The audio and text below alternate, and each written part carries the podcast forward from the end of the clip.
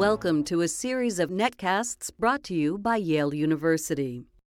Hello, my name is Kelly Brownell. I'm the director of the Rudd Center for Food Policy and Obesity at Yale University, and delighted to welcome today Dr. Barry Popkin, the Carla Smith Chamblee Distinguished Professor of Global Nutrition at the University of North Carolina, where he also directs the Interdisciplinary Center for Obesity.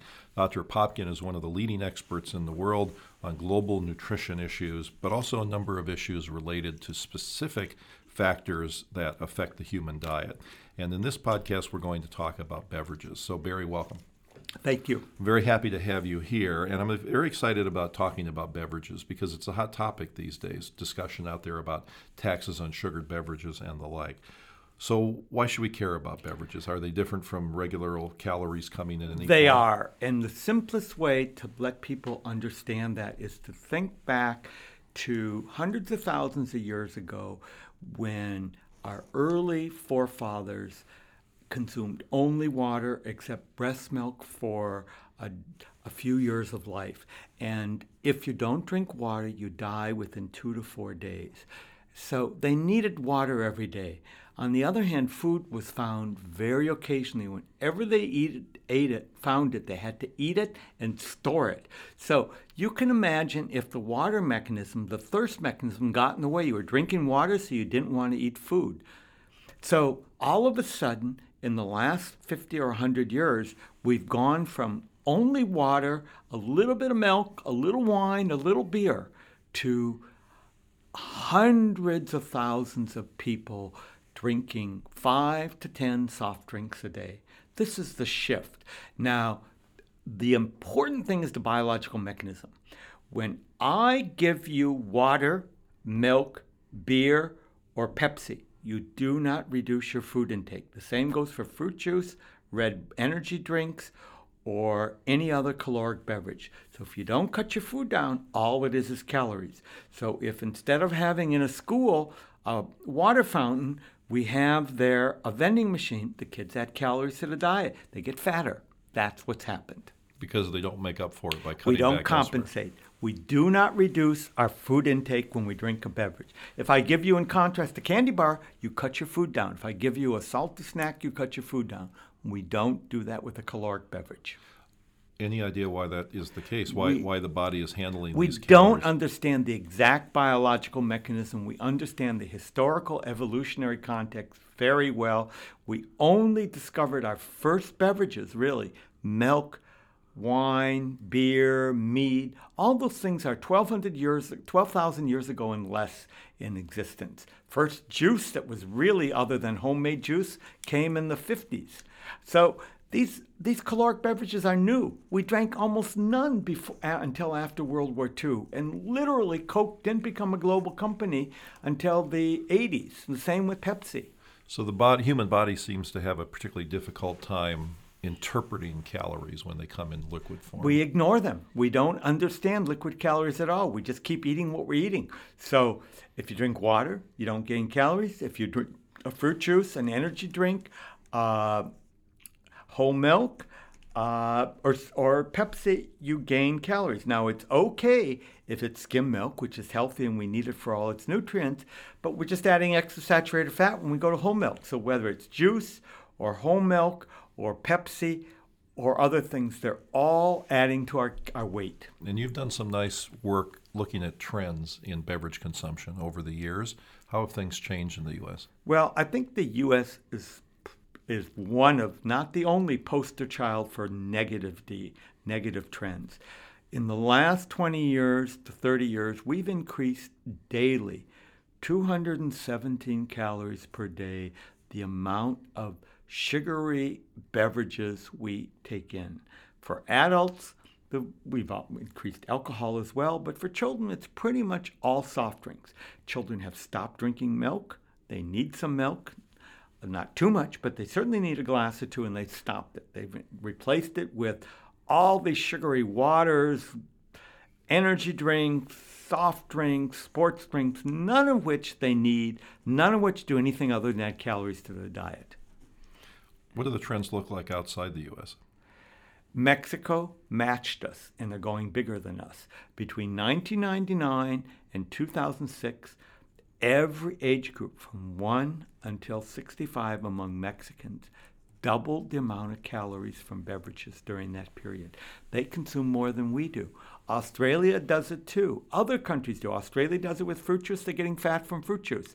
Uh, other countries do it from other products, but we're getting fat in dozens of countries from our beverages and shifting from water or unsweetened tea and coffee to all these caloric beverages. A super latte or frappuccino does it just as easily as does a Pepsi. Let's follow up on this. When I was a boy, um, sugared beverages were very few in number, so it would be Coke, Pepsi, Seven Up, you know, Diet Right Cola or whatever it was. You know, there are a few things, Orange Crush, but you probably count them on two hands. But now, as you indicated, the number of such beverages has gone way up, not to mention the marketing of them. That's right. That's right. And that's probably the unique difference across the globe.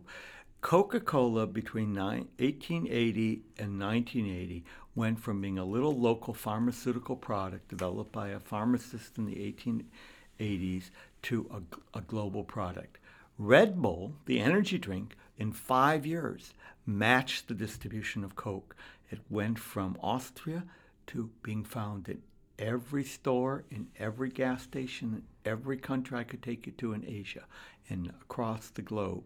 So we today, just in a couple years, we went from no vitamin waters to thousands of them of different varieties across the globe. What sugar the industry makes a fortune in sugar in any kind of water. They don't care what flavorings they put with it. They don't care whether it's fruit juice, which they squeeze a little orange in and you get that or something, or fruit drinks or some artificial thing. It's all sugar water they're peddling on us, and we're getting fat from it. Let, let me ask you about fruit juice in particular. Is that something we should be concerned about?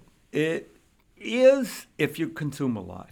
It has the same negative health effects on weight uh, as does Pepsi or Coke or any other soft drink. In fact, in Australia and Mediterranean countries, there are long term studies that show people got heart disease, diabetes, obesity from it.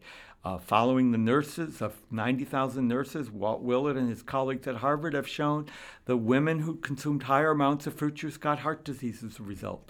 It is the same. The only difference is we've been sold in many countries a bill of a false bill of goods. We think drinking fruit juice is good for us. We think it's the same as a fruit. It isn't. It may take eight or ten oranges, many apples to create a glass of orange juice or apple juice, and you lose a lot. There's no proof that fruit juices improve our health. What about diet drinks? Oh, that's a tough one. I have mixed feelings, but I did with a, a very eminent colleague in the area of health and, and beverages a very careful study uh, review of all the literature, and we published it in the preeminent nutrition journal, the American Journal of Clinical Nutrition, in January, that essentially finds that in the literature we can find no negative biological effects from a diet sweeteners. We you would have to consume about 10,000 fold what a human consumes a day to get a cancer. We can't do that. You what you can have happen, and we have a small subset of adults that do this, you can have the classical adult who's eating a Kentucky Fried Chicken meal with a Diet Coke. You can go out and use Diet Coke as a crutch and go out and consume a piece of pie. But if you consume a healthy diet, that diet beverage is good for you as all the evidence can show right now that we reviewed. Some people have raised the uh, question about whether drinking these diet beverages, while they don't give you calories, and that's a benefit, to get people accustomed to a high level of sweetness that generalized to other parts of their diet. And, and I've raised the same question, and we reviewed the literature on that. I wish we had an answer. I think there may be something to sweetness addiction, but we don't have research to back it up. Okay. We have a few scholars that suggestive of it that you can even get addicted to sugar and it can have the same withdrawal, but we don't know. We honestly cannot say that. Okay. Let me ask you one final question about beverages. The uh, high fructose corn syrup people, the Corn Refiners Association, has launched a major campaign across the U.S. to convince people that high fructose corn syrup is no different from sugar. Uh, the, the soda companies, some of the big ones, have introduced new products that where they've replaced the high fructose corn syrup with sugar and call them natural, like they're naturally sweetened, uh, as if there's some benefit to that. What do you think about sugar versus high fructose corn syrup? Well, I am one of the two scholars that raised, wrote in a paper that we hypothesized, we did not know that if you consume fructose, high fructose corn syrup, you might increase your energy intake and you might become obese and diabetic. However, since that time, there was a lot of research that showed that there's no difference in weight gain on whatever kind of sugar you consume. Furthermore, there's a whole new set of literature out, which I think, when it's truly assimilated by the scientific community, will lead to a consensus that it's fructose that matters. And fructose comes from fruit, fructose comes from sugar, fructose comes from high fructose corn syrup. So natural sugar is just as bad as fruit sugar. The difference is we never drank and ate much fructose in our diet before the 1970s and 80s. We had a little bit of fruit, not enough to matter. All of a sudden, we're consuming dozens, hundreds of grams a day of fructose. That's where the problems come in. So a little bit doesn't matter. A lot, like the average person is doing, is creating problems with diabetes, weight gain, and and it appears possibly some heart problems. Let's finish with the following question. You built a very strong case that consumption of sugared beverages has increased greatly in the United States and around the world, and they're one of the important contributors to the obesity epidemic.